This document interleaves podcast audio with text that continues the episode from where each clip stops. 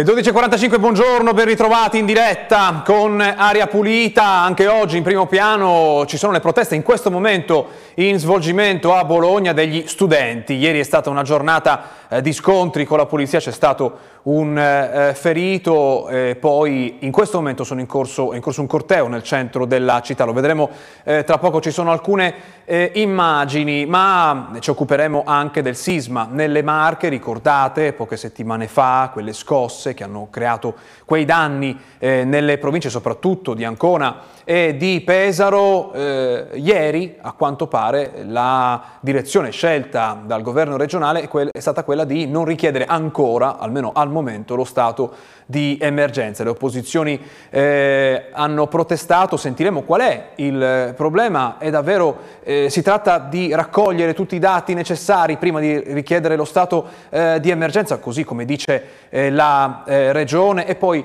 a quanto ammontano questi danni si può immaginare in questo momento, cercheremo di capirlo anche con la nostra rassegna stampa sulle notizie in tema eh, di oggi. Ma partiamo con questo corteo, guardate come ne parla Repubblica in questo momento, Repubblica pagina di Bologna, questa è la foto dal corteo in centro a Bologna, occupazioni in ogni scuola, basta morti sul lavoro e stage non retribuiti, lepore sullo sgombero, parliamo del sindaco di Bologna, solidarietà al poliziotto ferito, i manifestanti rispettino la città, ricordate la, gli scontri di eh, ieri. E poi qui vedete eh, di spalla c'è un altro intervento eh, sui motivi di queste proteste, si parla di casa, bollette, ambiente, le nuove proteste antagoniste dai collettivi alle femministe. Repubblica approfondisce queste proteste degli eh, studenti. Il Carlino eh, apre con eh, questo titolo, siamo nella pagina eh, bolognese, studenti in corteo a centinaia, no governo Meloni, no scuola dei padroni, imbrattata la sede di eh, Confindustria.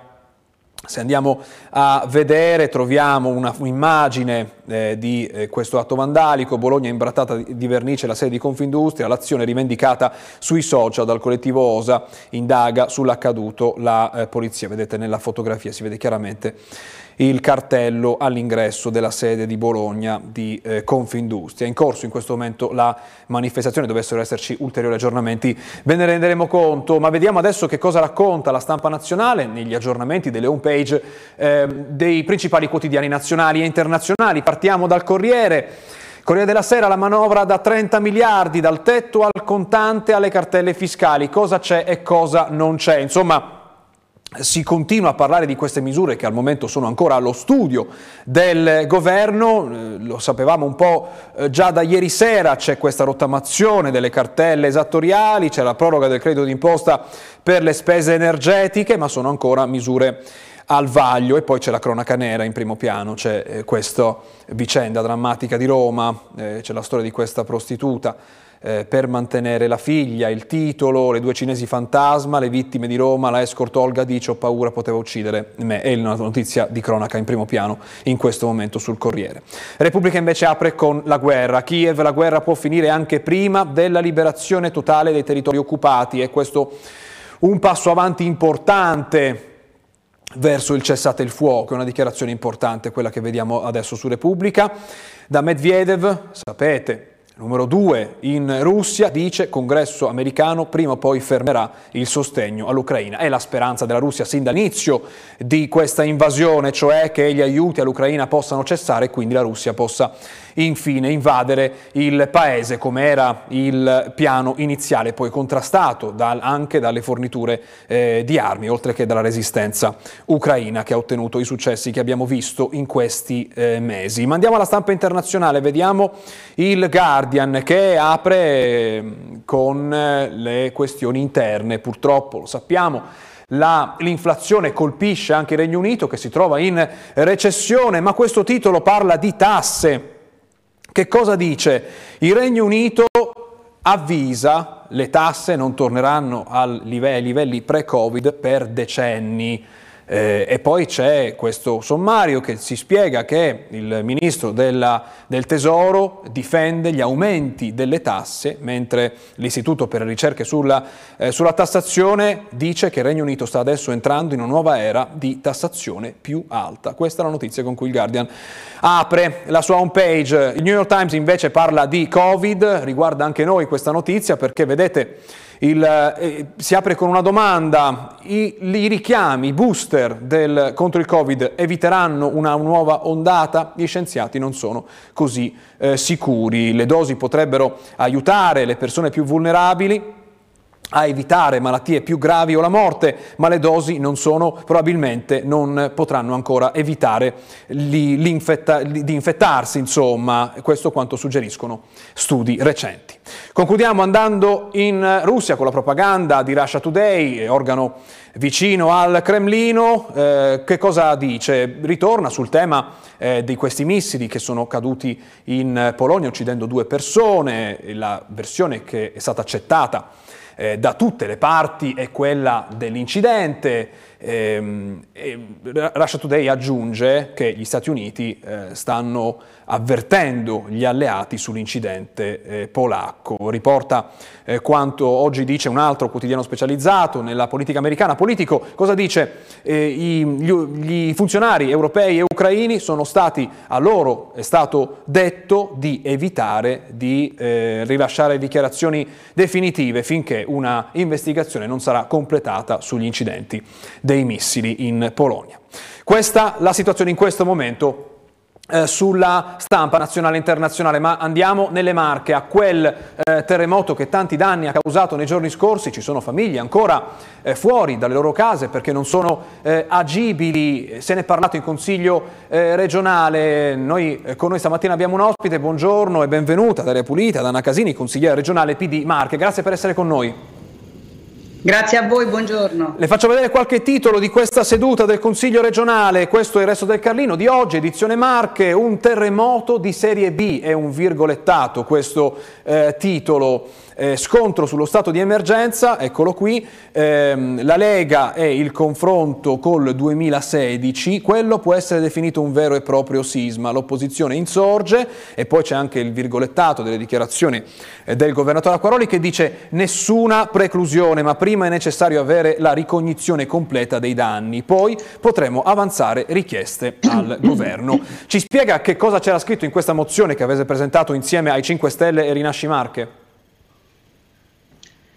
Allora, moz- la mozione era molto semplice, la mozione prendeva atto della calamità perché insomma non è che c'è un terremoto di serie A o di serie B, i terremoti vengono calcolati in base alla magnitudo e c'è stato un terremoto di magnitudo 5.7 fortunatamente senza ehm, danni alle persone e senza vittime, questa è una cosa importantissima, però danni alle cose certamente sì. Allora, perché è importante la dichiarazione dello stato di emergenza da parte del Consiglio dei Ministri? È importante perché fa scattare una serie di possibilità, tra virgolette, innanzitutto la possibilità di utilizzare sia la protezione civile nazionale e sia il Fondo nazionale per le emergenze, eh, che è un fondo che non è a carico della Regione Marche, che non è a carico quindi dei singoli comuni. Per esempio, faccio un esempio banale, parlavamo di persone sfollate, le persone sfollate saranno state sistemate in degli alberghi o sarà dato loro un CAS, cioè un contributo di autonoma sistemazione, questo non è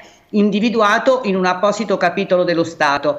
Oltretutto c'è la possibilità di, di, attivare soccorso e assistenza per il tramite della protezione civile, cosa che invece non è stata fatta.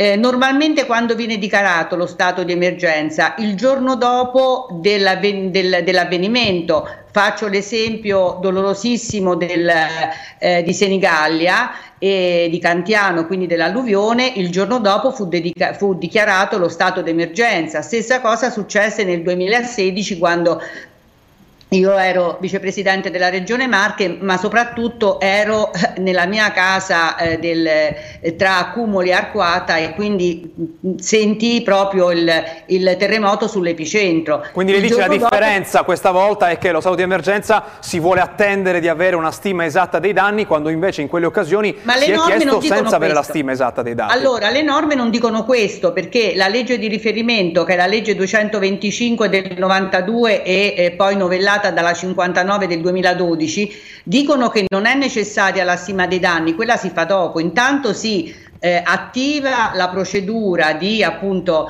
eh, stato di emergenza e si attivano anche tutte quelle deroghe che sono necessarie. Penso per, per, esempio ai puntellamenti, cioè per mettere un puntellamento è necessario acquisire delle autorizzazioni. Un puntellamento fatto in emergenza per tutelare, che ne so, una facciata di una casa piuttosto che un edificio pubblico può essere fatto invece in deroga e quindi tutto questo non è stato consentito nella regione Marche ed è incomprensibile perché se eh, si guardano eh, gli ultimi terremoti si vede che lo stato di emergenza è stato dichiarato immediatamente.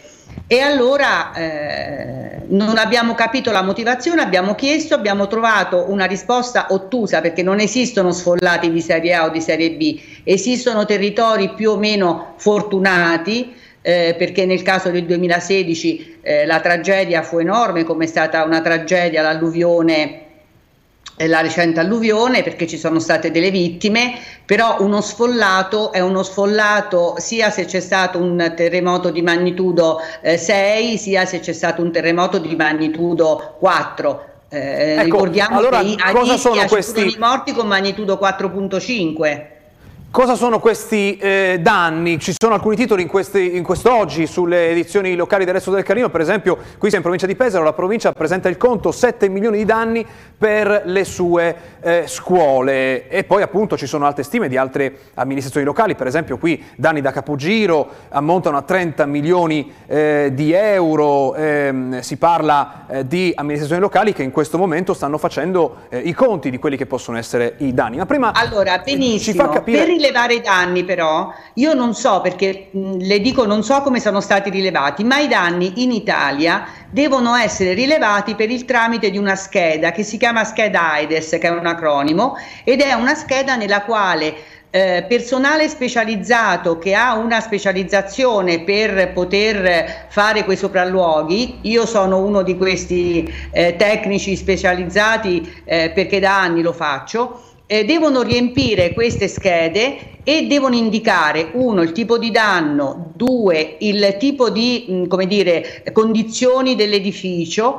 e se il, l'edificio è agibile, è inagibile, è agibile con provvedimenti e mediante quali provvedimenti. Questa scheda poi deve essere vidimata dalla protezione civile e soltanto tramite il rilevamento mediante questa scheda si può poi accedere alle risorse qualora individuate dal governo. Ecco, i cittadini che hanno avuto danni nella propria casa potrebbero subire eh. le conseguenze di questo ritardo se ci sarà poi la dichiarazione dello stato di eh, calamità per loro cambierà qualcosa oppure alla fine eh, sarà Questa è una bella domanda perché probabilmente non cambierà, ma a oggi chi è che ha rilevato in questo momento i danni? Cioè il cittadino ha avuto una rilevazione con la scheda AIDS? E un'altra domanda, il cittadino che è stato evacuato e quindi che è stato mandato via da casa perché la casa è stata ritenuta sicuramente da un tecnico comunque preparato inagibile, eh, va in un albergo i soldi dell'albergo chi li paga? Chi è che fa assistenza a questo cittadino, per esempio se deve tornare in casa a prendere degli oggetti personali? Eh, se, cioè, l'assistenza è un'assistenza e viene anche, insomma, eh, è stata anche non facendo, non dichiarando lo stato di emergenza, non c'è neanche la decretazione d'urgenza che è individuata in capo al capo della protezione civile nazionale. Ecco, sono domande che noi giriamo all'amministrazione della Regione Marche, lo ricordiamo appunto, il governatore ha detto che prima della richiesta della stato di emergenza si attende la, di completare la ricognizione dei E questa eh, è una danni. cosa sbagliata perché non esiste per legge, lo ribadisco. Ce l'ha, spiegato, ma adesso le, le, le, le, voglio domandare perché, che idea vi siete fatti voi eh, di questa attesa nel richiedere lo stato di emergenza? Allora, le, le, le, ipotesi sono soltanto due e io le lascio aperte anche a lei e chi ci sta ascoltando. La prima è che si ignori il fatto che esiste una prima fase che è quella di una veloce eh, come dire, verifica dei danni e della richiesta di eh, stato di emergenza per poi fare invece una mappatura vera, vera seria, eccetera. Nel 2016 purtroppo c'erano scosse continue e quindi i rilevamenti venivano fatti ogni volta perché c'erano scosse continue. Per fortuna questa volta non è così, auguriamoci che sia finita qui. Eh, la seconda è che essendoci un fondo nazionale dedicato per le emergenze, eh, Acquaroli forse sappia che questo conto non deve essere implementato anche con le richieste della Regione Marche in vista della legge di stabilità che deve essere fatta entro fine anno. Cioè, sono un po' maligna nel dire questa cosa, però onestamente non posso credere che il Presidente e la Giunta non conoscano le norme. Grazie, grazie per essere con noi stamattina della Pulita, buona giornata, buon lavoro. Buona giornata a voi, grazie mille. Abbiamo la pubblicità che arriva, dopo torniamo per parlare di salute tra poco.